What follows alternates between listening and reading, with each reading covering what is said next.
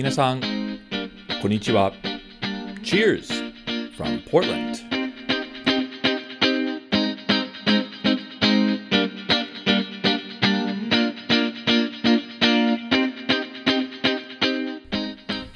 皆さん、こんにちは。どうも、お収集ブログのレッドです。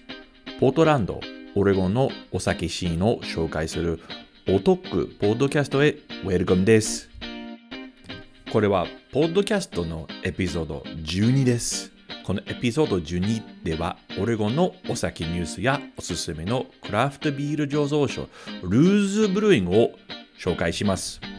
そして、インタビューセグメントでは、大阪の伝統的な日本料理とクラフトビールをペアリングする真心料理スミのスミ夫妻のユニークなアプローチを共有したいと思います。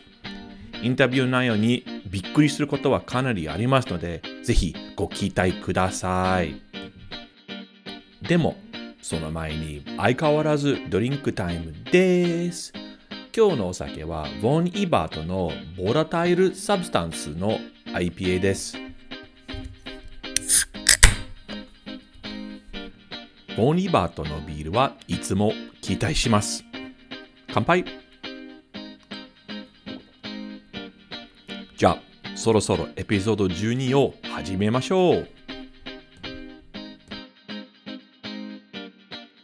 はじめにオレゴンのお酒シーンのニュースです。3点とも、コロナパンデミックに関するいいニュースです。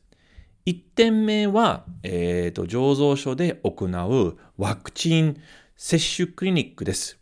5月の話ですが、オレゴンのザダルズ市で行った、えーまあ、結構面白いイベントを共有したいと思います。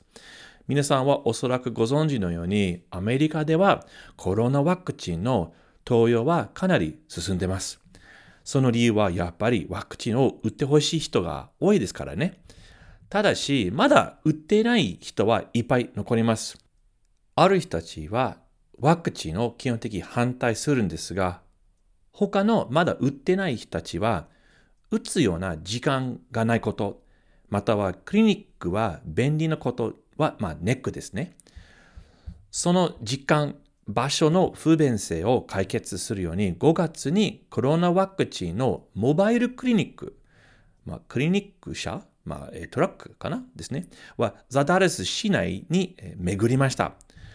そして巡りルートの1箇所はザダルズ市のフリーブリッジブルーイングでした。1時間くらいにそのモバイルクリニックはフリーブリッジの前に駐車して誰でもの一般の方はただでワクチンを打っていました。そして、打つと10ドルの食券をもらってフリーブリッジのパブで使いました。いいアプローチですね。若い人たちは比較的にワクチンを打つことをしないので、クリニックは若い人たちは集まる場所まで行けばワクチンはより、ま投与できます。そして若者の人口の中では免疫力を発達させて、その若い人々は10ドルオフで、えー、ま、食べられました。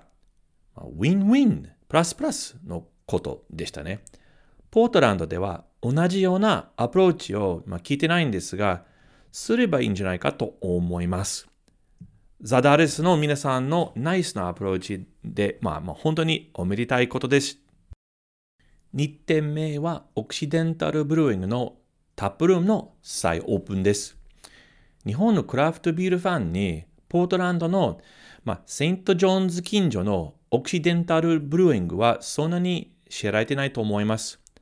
実はすごくいいおすすめの醸造所です。オキデンタルのアプローチはオレゴン州で、まあ、かなり、えー、独特であり、ドイツ系のビールしか作りません。例えば、ピルスナーを含めて、ケルシュ、アルト、ボック、ドゥンケル、ヘルスなど、IPA を、えー、一切作りません。まあ、小さな存在をするブルワリーですが、本当に、えー、まあ、高品質なクラフトビールを提供します。だオキシデンタルのタップルームは、まあ、えっ、ー、と、ファンシーではなく、キッチンがなく、場所はポートランド中心街から、まあ、離れていますので、お客さんのあの人数は少ないです。ですから、コロナパンデミックは始まった頃、オキシデンタルのオーナーはタップルームをクローズすることを決定しました。ただし、今のコロナの状況はだいぶ良くなって、えっ、ー、と、オーナーさんは14ヶ月ぶりにタップルームを再オープンしました。オーナーさんは、まあ、コロナはすぐ、まあ、問題なくなるような自信のあることですね。いい信号だと思います。早くオキシデンタルのタップルームへ戻らなきゃ。最後に、メイポートランドブルワリーブレイクサイドの新しい直営店を紹介したいと思います。オレゴンのクラフトビールの醸造所は、コロナパンデミックから一つ学んだことは、直営業の重要性です。コロナになって生ビールの仕入れ先、まあ、例えばビアバー、飲食店、イベント会場などはビールを購入できないために生ビールを販売する場所は少なくなる少なくなりました。ですから、その仕入れ先の代わりに何社のブルワリーは自社の taproom を広げる、まあ、作戦を追求しました。事例的なブルワリーは Great Notion、Upright、Migration です。もう一社はブレイクサイドです。日本のクラフトビール愛好者をよくあのしてますが、ブレイクサイドはポートランドのトップブルワリの一社であり、すでに3軒のタップルームはあります。でも、コロナの欠見によって、ブレイクサイドは、えー、あのさらに新しいタップルームを2021年内にオープンする予定です。その新しいタップルーム数は、まあえー、3店舗です。すごいですね。5月に1軒目の新タップルームは開店しました。面白いのは、ブレイクサイドはタップルームの意味を再定義しました。その5月にオープンしたタップルームは新しいフードカートポッド、屋台村ですね、に駐車してある、ビアカートです。そのビアカートは改造されたヴィンテージの、キャンプカーです。アメリカンクラシックのウィネベーゴ社です。あの、1972年のモデルだと思います。その改造によって、キャンプカーに生ビール7タップはついてます。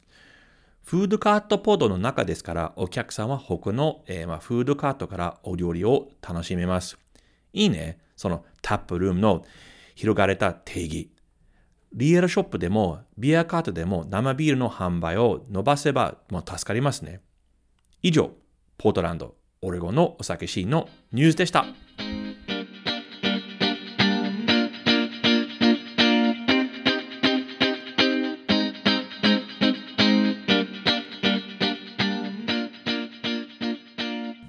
次のセグメントはオレゴン、ポートランドの飲み屋の紹介コーナーです。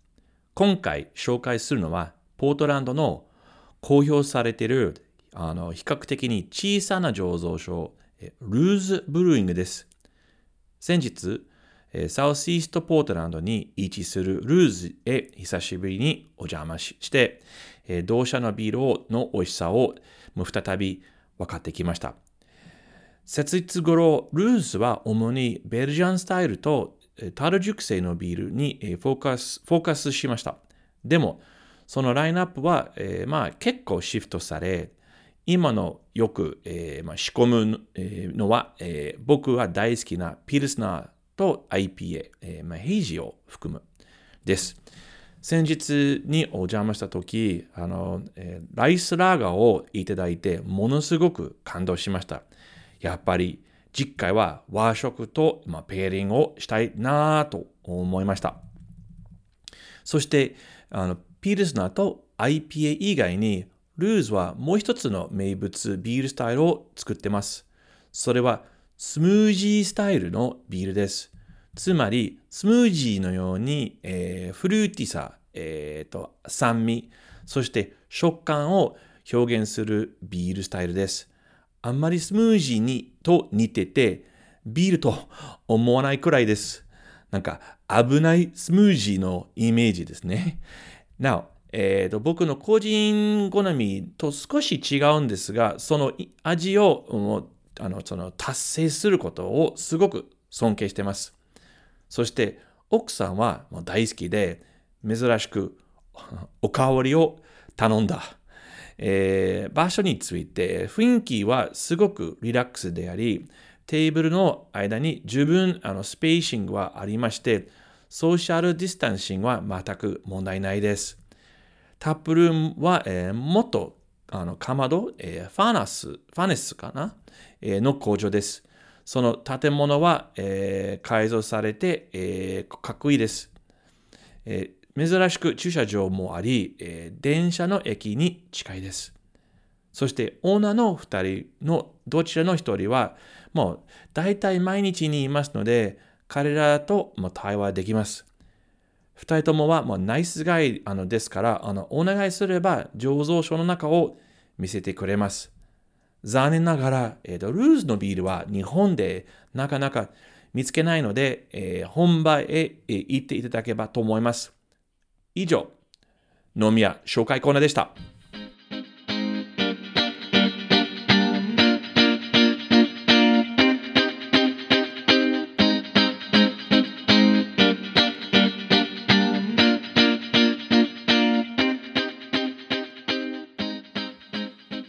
次、大好きなカップルを紹介したいと思います。住夫妻の住友さんと住陽子さんは2020年のコロナパンデミックの直前にポートランドまでお越しいただき、僕はポートランドのクラフトビールシーンをいろいろ案内差し上げました。えまあ、一緒にすごく楽しい一日を過ごして、すみさんたちに本当にお世話になりました。まあ、多のお客さんのように、つとむさんは飲食業界の方です。ただし、えー、彼は他のお客さんと少し違う。あの通常にビールあの視察してくれるお客さんは大体醸造所、まあ、バー、タップルーム、あるいはボトルショップの方です。つまり、まあ、ビール業界の方ですね。だが、えー、つとむさんは大阪のえー、真心料理、スミという、まあまあ伝統的な日本料理を提供するレストランのオーナーです。ストームさんは日本料理とクラフトビールを、最良にペアリングするためにポートランドまで行って、いろいろ勉強しました。ポートランドに関して結構感動してくれたあのくれたらしいです。その結果、お店はオレゴンのビールを取り扱ってくださることになりました。もうありがたいですね。日本料理を作ってクラフトビールと共に提供する調理長のお客さんはすごく珍しいので、本ポッドキャストにあ住夫妻を出ていただき、えー、彼らのストーリーを共有したいと思います。じゃあ、ストモさん、ヨコさん、ウェルカムです。こんにちは。こんにちは。こんにちは。どう？おお元気ですか？元気です。元気です。うん、あの、実はもう、もう日本もアメリカもそうですけども、春になりまして、まあ、今日のインタビュー始まる前に聞きたいのは、今年のタイガス。はい。どうなると思いますか？どう？強い？弱い？ですね。強いです。強い？すごいです。本当に？今年はすごいです。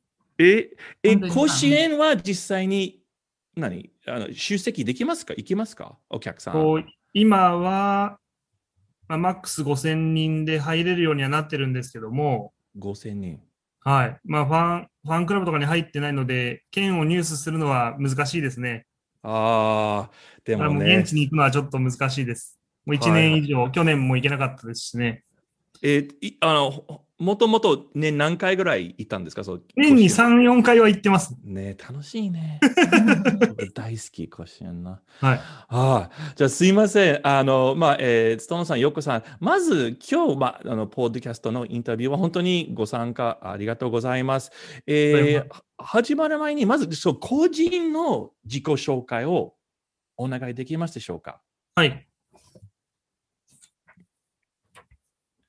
先ほどレッドさんから紹介してもらったんですけど、真心大阪で真心料理すみという日本料理店を経営してます。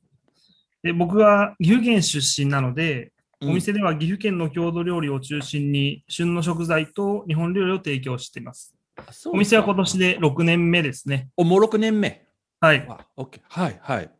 まあ、日本料理って言っても、そんな敷居が高いわけではなくて、もう一人の方からお子様連れまで幅広く利用していただけますね。あーね、おこお子供さんもお店に、はい。あれの珍しい日本ではね。多いです。はい。は、はあ、そうか。はい、はい、そうではいす。ね。僕はまあ中学校の頃から料理になることを夢見てて、うん、で高校卒業してから料理学校行ったんですけど、うん。まあ、その後、岐阜の料亭とか関東の割烹で日本料理を学んでました。うん。でまあ、その後、イタリア料理もちょっと興味があったので、まあ、イタリア料理のレストランで修行して、まあ、独立してお店を持つときは日本料理やると思う決めてたんですけど、あまあ、イタリア料理を勉強したことによって、うん。まあ、当店であの和ピッツァってのをやってるんですけど、和ピッツァって何？もう和風、素材を和風にしたうん。ピッツァですね。イタリア料理でちょっと勉強したので、和の素材を取り入れたピッツァを提供してます。え僕、なんか、あのー日本でイタリア料理を食べたことがあって、本当に日本風の、にあイタリア料理、本当に美味しいですね。なんか、うん普。通のイタリア料理よ、なんか軽い気気がしますね、本当に。あ、そうですね。重くない。はい、うんうんうんあ、そうか。で、じゃあ、えで、ヨコさんの場合、ヨコさんも岐阜県ですか？いや、私は大阪生まれ、大阪育ちです。えーえ大阪のどこどこの辺のそののあ生まれ育ち？大阪市内の結構、もうど真ん中っていうか、え、え、え二人の出会いはどこだった？岐阜？大阪？大阪ですね、あのー旦那さんが大阪で働くようになったのが、あのークラフトビールの神風っていうお店はいが、はいはい。オープンするときにシェフを募集してまして、で、それにあの応募して、シェフとして働いてたんですけど、で、私がその神風が家からすごい近かったので、よく一人で行ってたんですね。はいで。それが出会いですね。お店で出会いました。ああ、なるほどうん。はいはい。面白い。え、で、あの、でお店は6年前なんですけど、あれははいもうちょっと、あの、詳しく、その岐阜、なんか、岐阜県料理って、岐阜料理って、た例えば、その、名物としては何があるんですか？名物として、まあ、岐阜県のちょっと上の方の地方なんですけども、はい。ケイちゃんって言いまして、うん。鶏肉のホルモンと、うん。ホルモンの味噌漬け、鶏肉のホルモンの味噌漬けとお野菜を炒めて食べる料理だしとか、はあ、なるほど。あとは漬物ステーキって言いまして、え、漬物ステーキ？はい。うん。あの、お漬物、本当にただのお漬物なんですけど、はい。白菜のお漬物を炒めて、うん。卵で閉じるっていう簡単な料理なんです。はあ？え、漬物を炒めてその上に卵？はい。あなんか、聞いたことない、でも、なんか、想像できますね。な美味しそう。あれ、あ、そう、なんか、なんか、何？しなんか、塩辛くて？もう塩気で、漬物の塩気で食べる料理なので、はい。まあ、お酒にも合いますし、ご飯にも合います。あ、はいはい。なんかね。あ朝ごはんから、ね、あの岐阜県の方では朝食に漬物ステーキが並んでたりとかしますよ。はい。で、何？えっ、と、昼も、もうディナーも、のサービスを提供しますか？お店で。漬物ステーキとケイちゃんに関しては夜だけなんですけど、はい。はい、お昼はあのちょっとおばんざいをちょこちょこちょこっと持ったお膳ですね。はい。で、まあ、ご飯と味噌汁とメインがついて、結構ボリュームのあるヘルシーな、ボリュームありながらヘルシーな、ああ、最高ですね。あ、そう。え、えで、今、えっ、と、その店内サービスって、あの、にに関して、あの、座席は何席ぐらいですか？通常は36席あるんですけど、通常ね。はい。ははいい。はい、今、は10%ぐらい減らしてますかね。はい。20席ぐらいです。はい。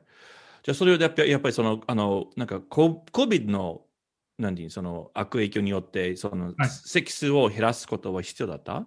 そうですね。はい。あじゃあ、あのもう去年ね、今年ね、あの COVID の悪影響はもう,、もう続いて、まあ、日本は、日本でも特にもう大阪府も特にそうですけど、その緊急事態宣言はもう何回あのありましたね？で、大阪は3回目です。うん、3回、もう3回目。わ OK。じゃあ、だ去年のもう春から始まって、そのお店の COVID に,、によるそのその、えー、お店、ビジネスの適用として何を何を変更したんですか？そうですね、まあ、オープン当初からあのお弁当とかテイクアウトはやっていたので、はい、そちらの方はすぐ対応できたんですけど、あとはもう宴会に使ってもらえるような結構広い部屋があるんですけど、はい、こっちの方はまあ間隔を取ったことによって安心して来ていただけるようになりましたね。うん。はい。はい。まず宴会はもう、もう、もう中止になりましたということですね。そうですね。はい。まあ、お弁当の種類を増やしたりとか。ああ。はい。で、それは、あの、もう前からお弁当を提供したのは、もうやっぱ、主に昼、昼でしたね。お昼も夜もどちらも。夜もか。はい。はい。だから弁当の、まあ、その種類を増やして、あまあ、えー、あと、料理どういうふうに変わりましたか？なんか変更あったんですか ?COVID 対策としては。そうですね。対策として料理に変化は特になくて、うん。はい。もう、まあ、ただやっぱり前よりお弁当の種類増やしたことによって、まあ、野菜の消費とか、お弁当に野菜をたっぷり詰め込むので、うん。まあ、それでちょっと広がってくれてはいますね、口コミで。ああ、はいはいはい。はい。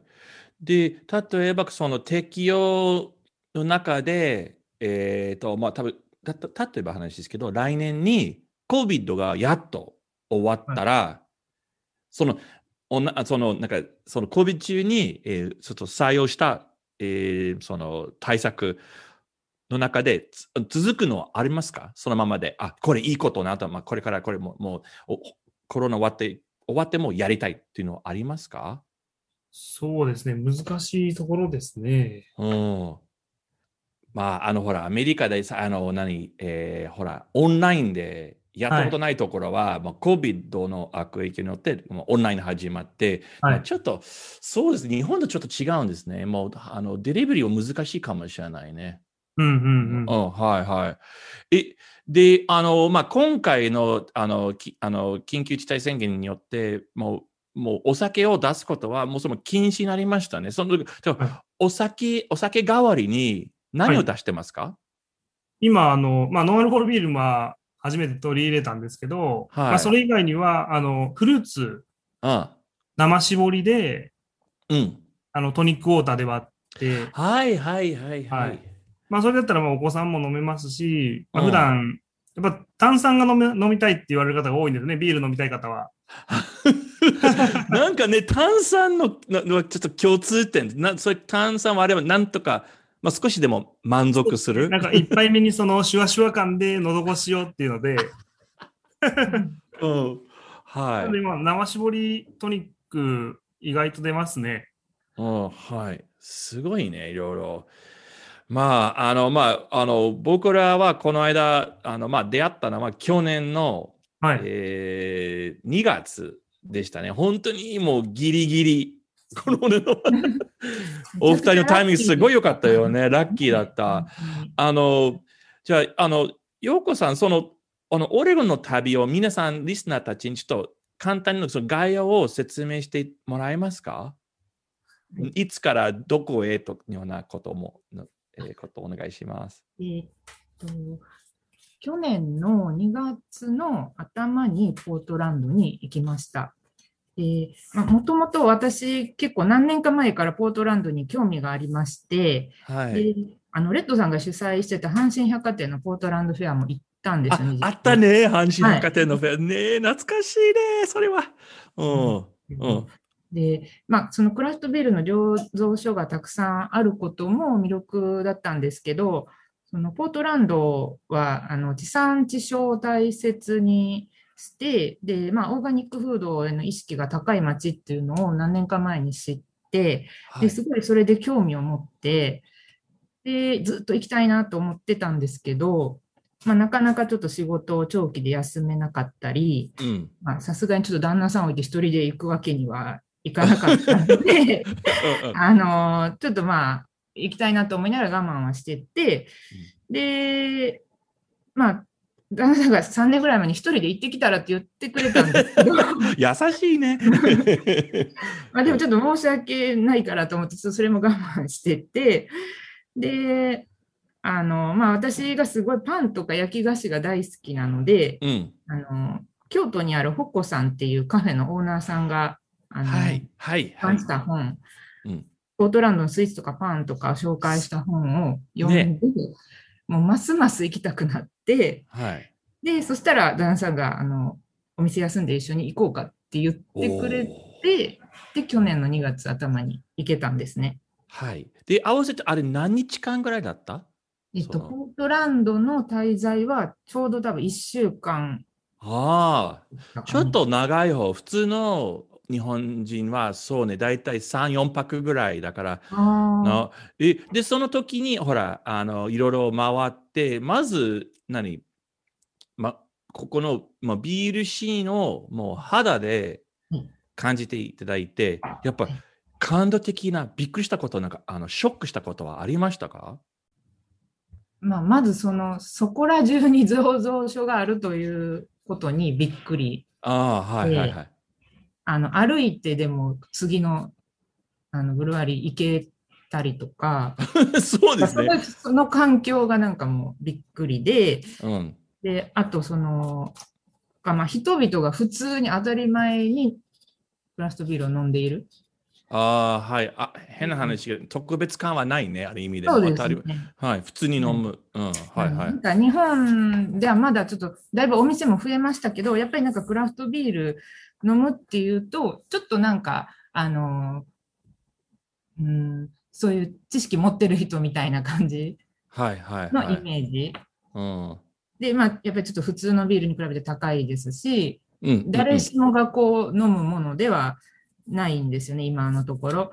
だけど、もうみんな当たり前みたいにクラフトビールを飲んでいるっていう、なんかその環境になんかすごい感動しました。うそう、嬉しいよ、最高よ。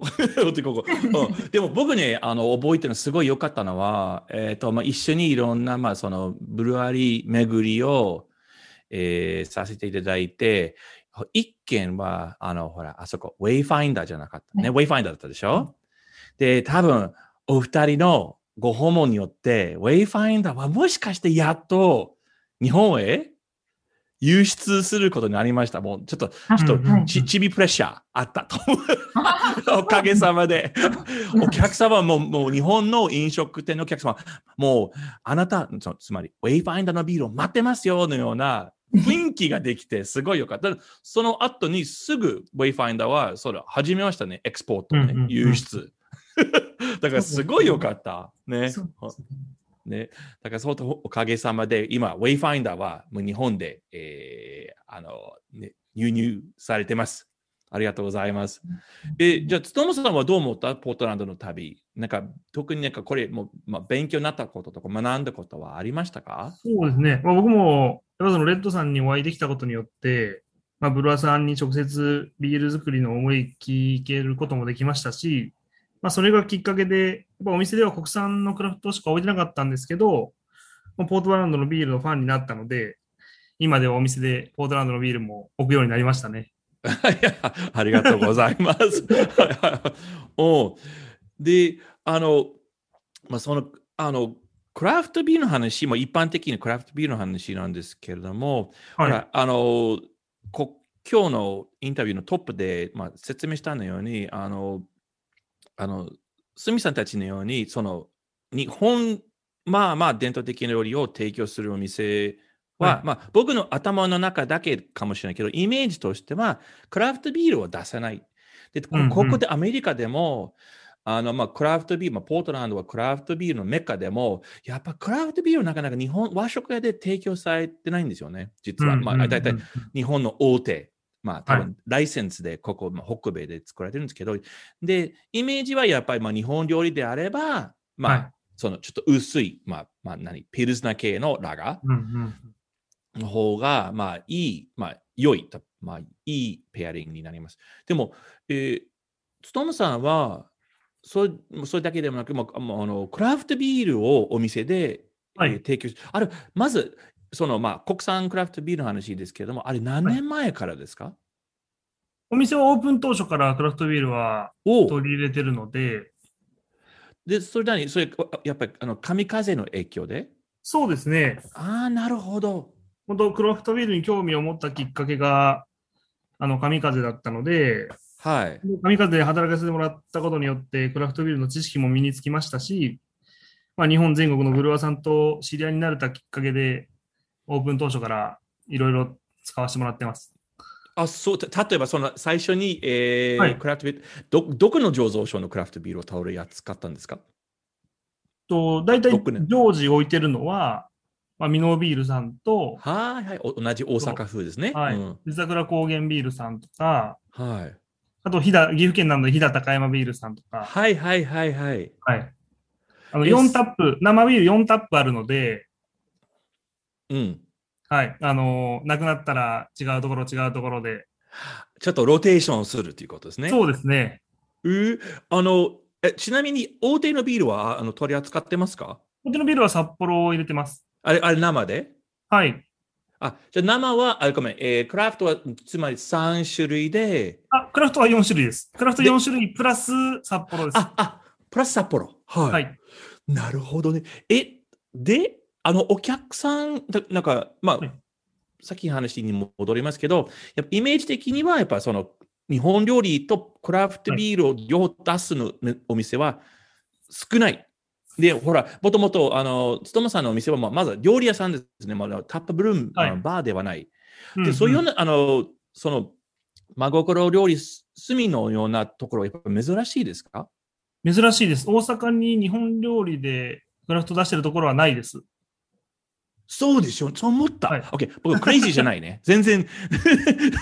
なんか、なんか、すごい珍。あ、そうか。で、あの、何？お客さん、だ要す要するにそれ、あの、つともさんのお店はビアバーじゃない。もう、ちゃんとした、あの、ね日本料理のレストラン。はい。はいで、で、お客さんは何？そのメイン、やっぱ、お客さんにとって何？メインはお料理のお客さんとメインはクラフトビールのお客さんの割合はどれぐらいですか？何パーセントですか？割合は正直言うと、まあ、そのクラフトビールで働いてた時のお客様の割合は本当に少ないですけど、はい。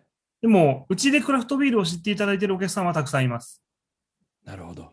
はいはいはい。そうか。で、あの、なあの最初からそのクラフトビールをもう出して、まあまあ、さっきの話に戻りますけど、珍しい、もう、もう、もう特に、あの、つさんのお店はすごいユニークで、あれはお客さんに教育必要だった？これ、あの、ない、この日本料理だけど、クラフトビールも、えーもう、もう、もう出しますと。やっぱ、どうですみ皆さんの反応。反応はもうクラフトビールっていうもの自体を知らないお客さんが多くて、はい。はい。だからなんか、その、常連さんとかに勧めて飲んでいただくと、なんか面白い回答が返ってきたりしますね。あの、例えば今、今その、ヘイジー IPA ってあるじゃないですか。はい。あれを初めて全く知らないお客様に出したときに、うん。グレープフルーツのカクテルみたいって言われたんです。はいはいはいはいはい。でもクラフトビール業界で今働い、ずっと働いて、そういう、あの、感想を求められる、感想を言っていただいた方はいなかったので、うーん。なるほどね。はい。はい。で、でも僕まだちょっとまだあの頭の中でまだまだ整理してないけど、そのすごい、あもうすごいもう多分もう何年間も洗脳されて、ほら、日本料理だと、うんもう大手ビールしか飲まないっていうイメージを生かして、例えば、クラフトビールのうん。スタイルの中で、何が、何の日本のその、なんかそのお料理、なんか一品一品に、ペアリング、良いペアリングのはい。事例を教えてもらえますか？はい。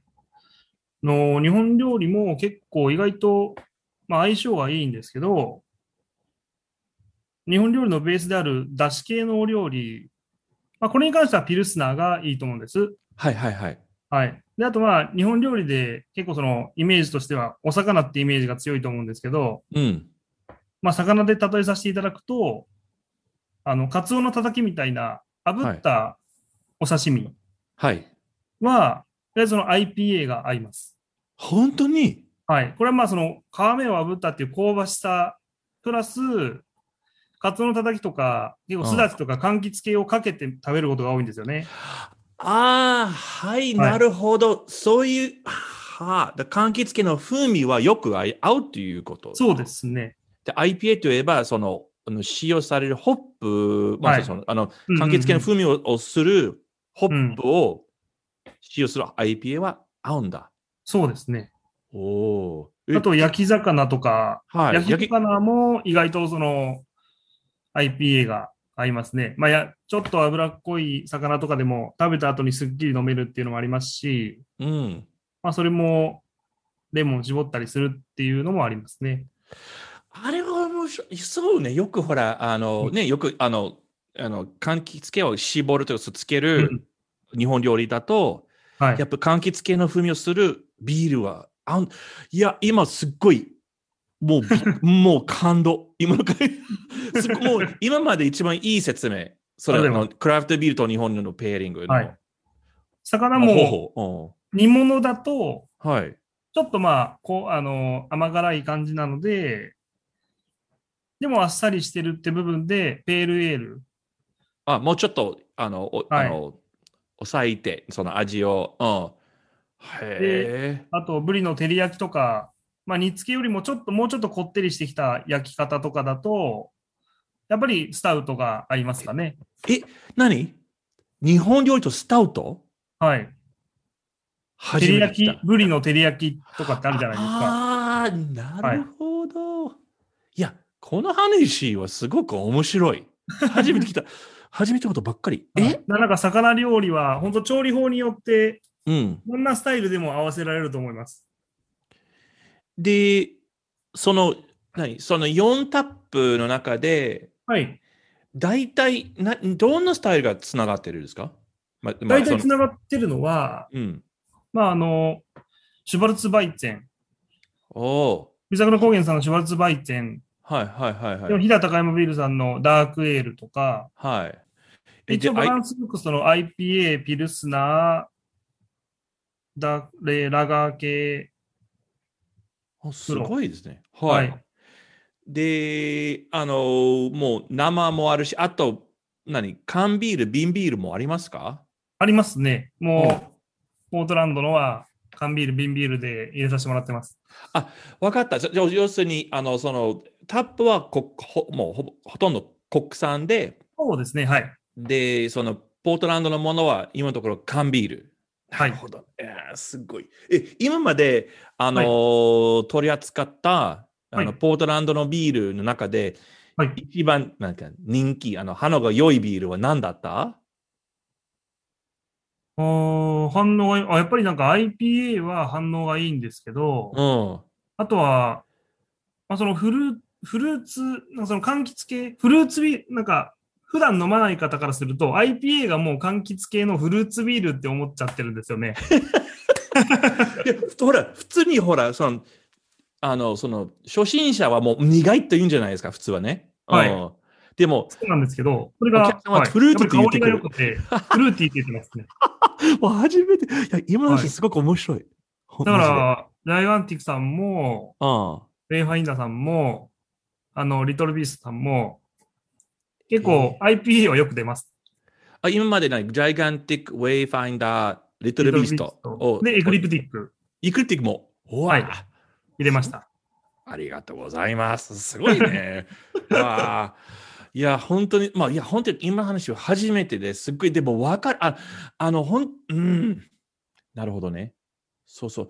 でも、なので、今、その、ペアリングの話をすごく、すごいわ、あの、あの、つともさんにいろいろ言われて、あの、言われて、すごい分かったけど、でも、まだまだ、もう、あの、その、真心より隅しか、もうその基本的にそのアプローチしか取ってないんですよね。ほはいあの大阪で。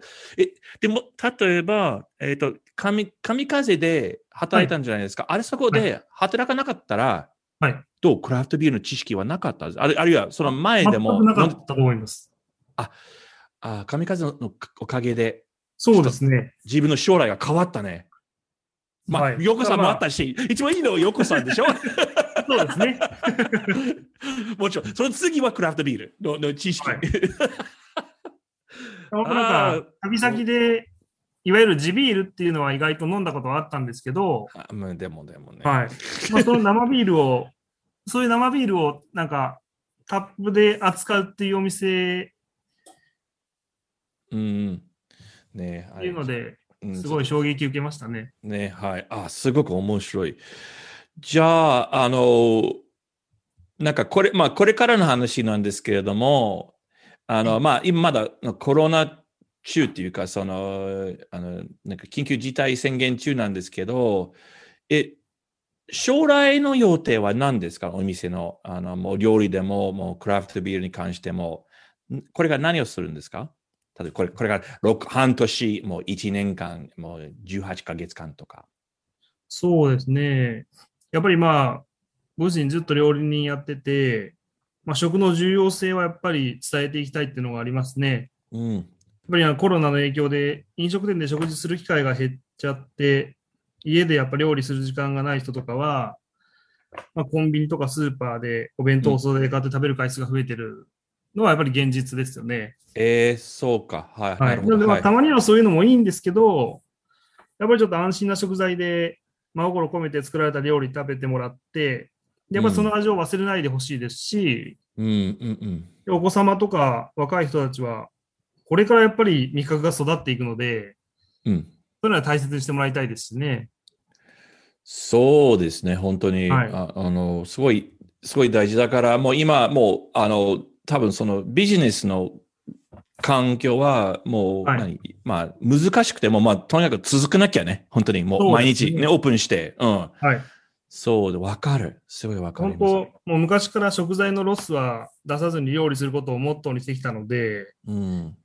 で、生産者さんと直接やり取りすることによって、やっぱ環境や地域のサステナビリティについて考えるようになりましたし、えはい。で、まあ、生産者たちが、やっぱりね、自然と戦って愛情を込めて作ってくれたものだから、まあ、綺麗に使い切って料理作るのが一番楽しいですね。ー、はい。で、あの、この、えっ、と、緊急事態宣言終わってから、はい。えっ、と、えっ、と、いつものように、やっぱクラフトビールを提供しますか？これはもうしますね。今までよりももうほ方針ですね。そうそうまあでもすごいいいせ、いや、今日本当に勉強になりました。本当に。あの、いつも僕はお客さんに、まあもし、あの、まあ日本料理であれば、クラフトビール飲むなら、まあ、例えばクラフトピルスナーがいいよという、はいしか僕は言わなかったけど、今、つともさんの話うんうんうん聞いて、あなるほどね、と思った。特に柑橘系のこと、すごい大事なポイントですね。そうですね。なるほど。はい。今日は本当に、もうね、あのーえまあ、その将来の話、ごめん、ちょっと最後なんですけど、ようこさん、たまに、えーお店の手伝いするんですか？あるいはもういき、もう手伝い、もうただ食べる、食べたいだけ？あのそうですね、もうオープン当初はちょっとね、人が足らなかったり、手伝ったりしましたけども、ここ数年は全然もうただのお客さんとして、最高ね。もう皿、皿洗いしなくていいし、すごいいいね本当。そうです、もう今好きなビール飲んで美味しいご飯食べて、で、最高。いいな。あもう本当に、つともさん、よくさん、今日は本当にいろいろありがとうございます。あの、ありがとうございます。うん、将来、えーもうできれば、えータイガースの外野席で遊ぼうね。あそうですねぜひ はい、じゃあ、これからよろしくお願いします。はい、よありがとうございますろしましよろしくおた願いします。ありがとうございます。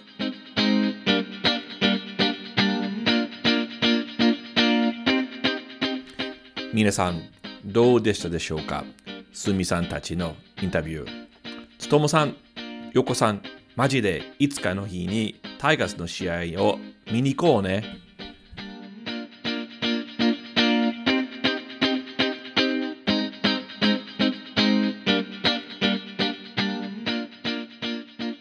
このポードキャストエピソードをお聞きいただき、誠にありがとうございます。